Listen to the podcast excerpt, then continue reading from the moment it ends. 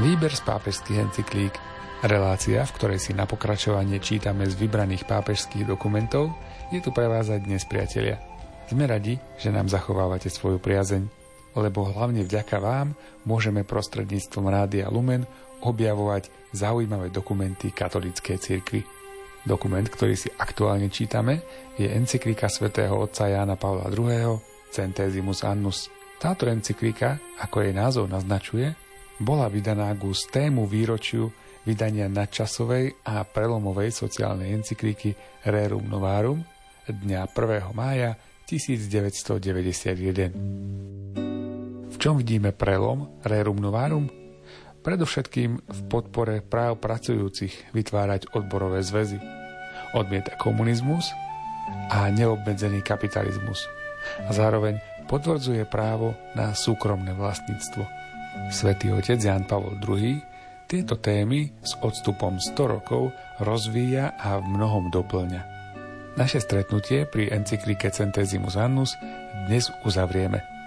Započúvajme sa preto do posledných článkov tohto dokumentu. Načítal ich Miroslav Kolbašský, komentáre pripravil Anton Fabián a na relácii spolupracujú aj Jaroslav Fabián a Martin Ďurčo.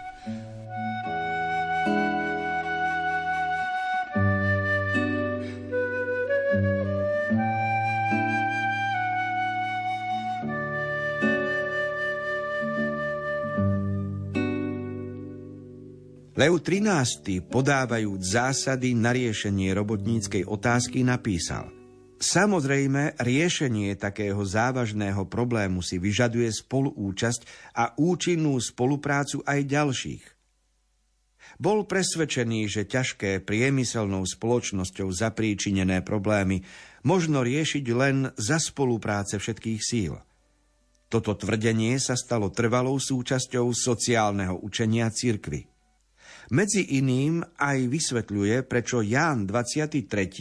svoju encykliku o pokoji adresoval všetkým ľuďom dobrej vôle. Pápež Leu XIII však s bolesťou konštatoval, že ideológie tých čias, najmä liberalizmus a marxizmus, túto spoluprácu odmietli. Medzi tým sa hlavne v posledných rokoch veľa zmenilo.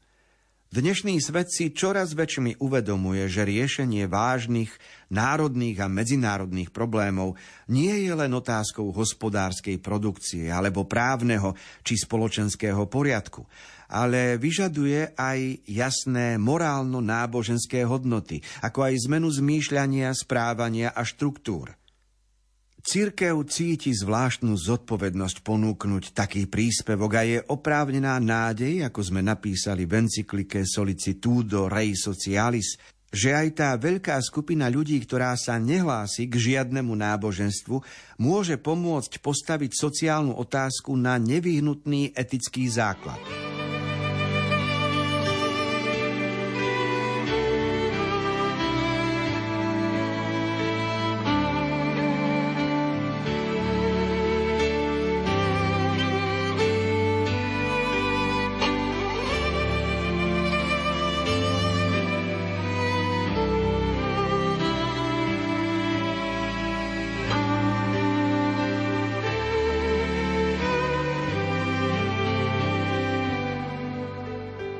Blížime sa k záveru encykliky Centesimus Annus a Jan Pavol II spomína pôvodnú encykliku Rerum Novarum pred 100 rokmi, ktorá riešila tému robotníckej otázky. A to je jasné, že e, sa nedá hovoriť len o, o niekom, lebo to súvisí s mnohými štátnymi spoločenskými inštitúciami a s mnohými stránkami e, človeka. Prebrali sme mnoho postrehov a všetky ukazujú na to podstatné, že aj spoločenstvo veriacich sa snaží pozdvihnúť človeka a ponúknuť určitú nádej, lebo dnes je najdôležitejšie mať budúcnosť, mať nádej, čiže mať pred sebou v náboženskom slovníku nebo. A to, táto túžba je hlboko zakorenená v každom. A o tom už pápež písal predtým v predchádzajúcej sociálnej encyklike, ktorá má názov Solicitudo Rei Socialis, ktorá vyšla v roku 1987. Takže Jánovi Pavlovi II. bola téma sociálnej náuky cirkvi jasná.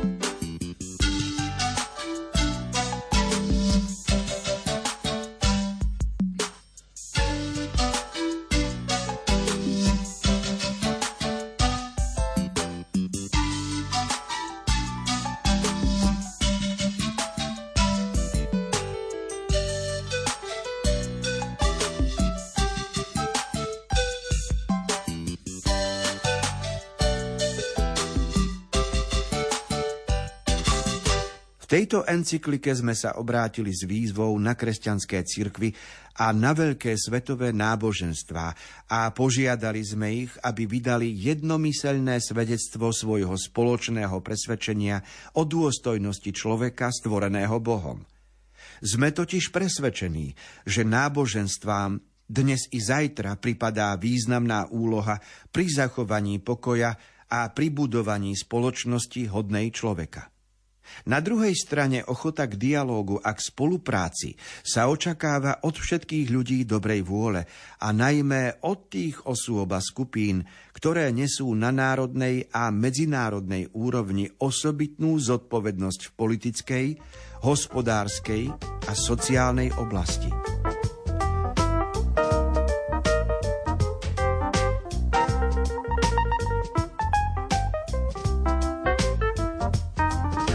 Prorocký hlas a tušenie a vízie Jána Pavla II. vidieť aj e, v predchádzajúcich slovách, lebo hovorí o niečom, čo sa stalo pravdou okolo roku 2020, čiže až súčasný pápež František naplnil túžby, ktoré už vyjadril Jan Pavol II. On sa vtedy už obracal na veľké svetové náboženstva, čiže máme na mysli islám, a požiadal ich, aby vydali svedectvo spoločného presvedčenia o dôstojnosti človeka. A takéto dokumenty podpísal až František, keď uznal, že aj v iných náboženstvách je zakodovaná veľká pravda a keď uznal, že rozličnosť náboženstiev je vôľa Božia a že to nie je len náhoda, a že tí druhí nie sú nepriatelia, ktorých my máme presvedčiť a obrátiť na svoju stranu a získať do svojej skupiny. ale že ich máme rešpektovať takých, akí sú a v tom vidieť krásu stvorenia aj dar Boží.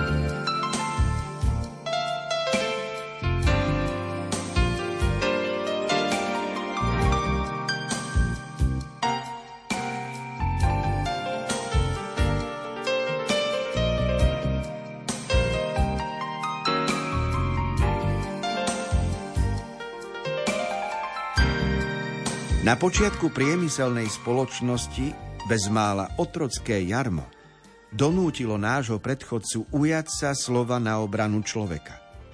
Počas celých 100 rokov církev ostala verná svojmu záväzku.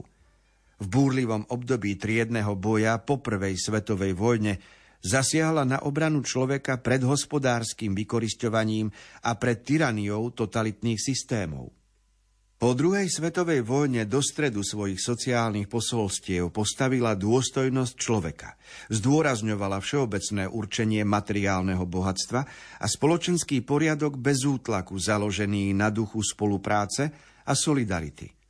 Ustavične prízvukovala, že človek a spoločnosť potrebujú nielen tieto majetky, ale aj duchovné a náboženské hodnoty.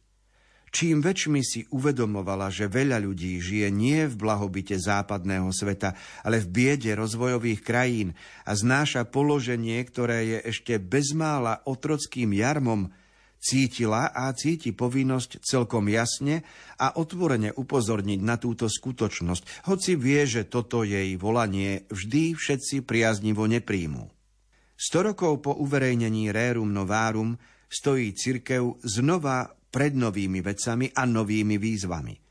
Toto sté výročie má preto povzbudiť k horlivosti všetkých ľudí dobrej vôle, najmä však veriacich.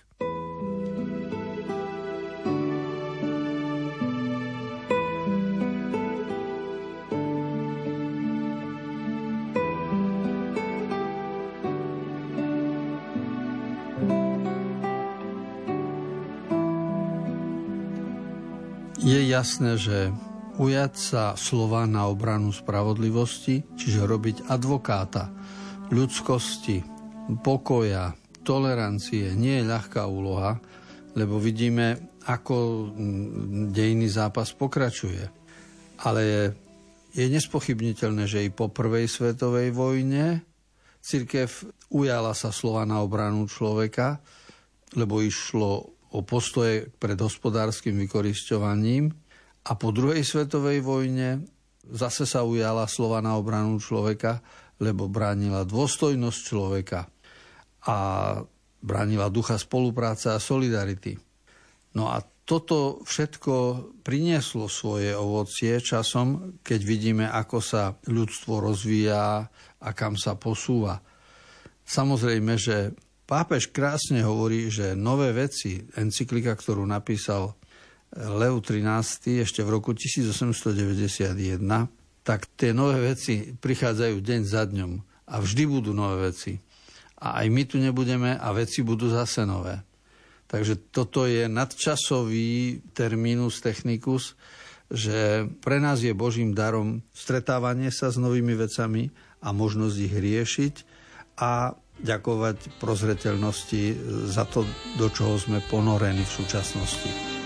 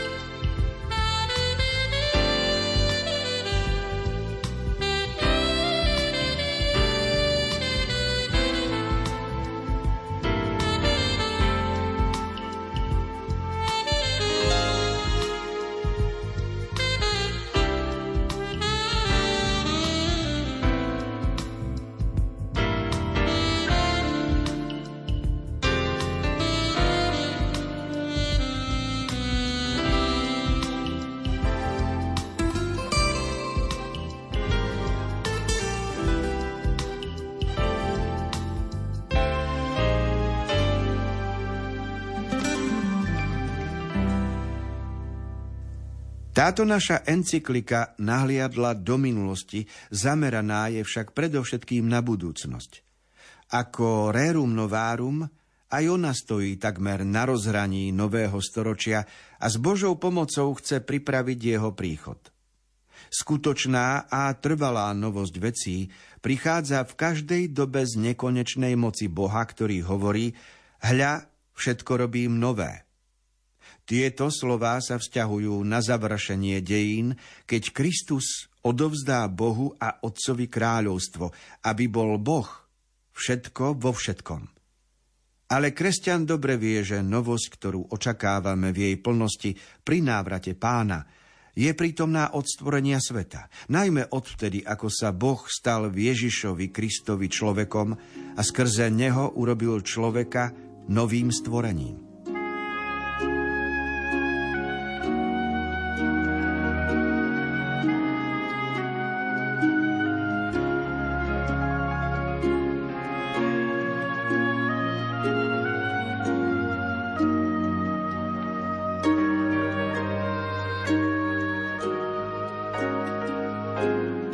Keď sme boli študenti, žiaci, tak sme sa učili dejepis a keby som vedel, ako sa to treba učiť, tak samozrejme by som to robil inak, lebo tiež som bol šťastný, že som sa dačo naučil a mohol založiť knihu do tašky a ísť ďalej a ísť sa hrať alebo športovať. Ale pápež veľmi pekne hovorí, že ten dejepis nahliada do minulosti, ale zameriava človeka na budúcnosť.